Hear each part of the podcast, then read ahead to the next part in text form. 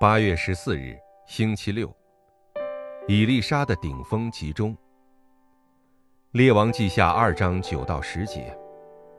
过去之后，以利亚对以利沙说：“我未曾被接去离开你，你要我为你做什么？只管求我。”以利沙说：“愿感动你的灵加倍的感动我。”以利亚说：“你所求的难得，虽然如此，我被接去离开你的时候。”你若看见我，就必得着；不然，必得不着了。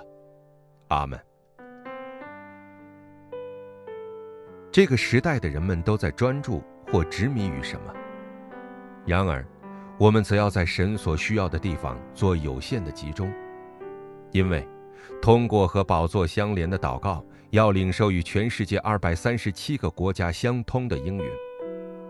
为了领受这样应允的我们。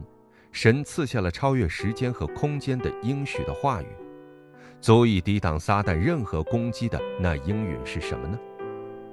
一，神的新计划和隐藏的门徒。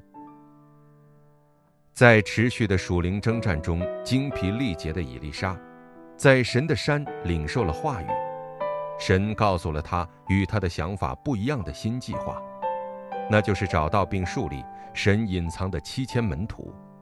并要立新王改朝换代，这应允的踏板因俄巴底已经做好了准备，知道未来的人会选择真实的，而丢弃吉甲、伯特利和耶利哥，这时就会得到顶峰的应允。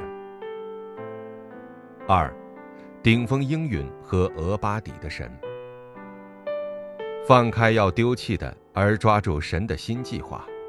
这样的以利沙成了属灵顶峰，在多滩城，神所运行的天军保护了他们，抓住正确的应许和要救活正确未来的人，蒙到了当然的应允。当亚兰军队侵袭而来，却得到了依靠属灵力量不战而胜的应允，并且，俄巴底的现身还连接到了七千门徒和多滩城运动。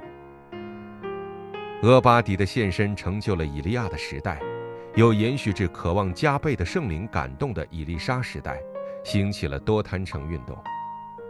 就像俄巴底一样，我们的现身也必会得到这样的应允。应许祷告：神啊，使我跟随神完善的计划，丢掉该丢弃的，挑战顶峰的应允，在救活时代的应允上被差遣吧。奉耶稣基督之名祷告，阿门。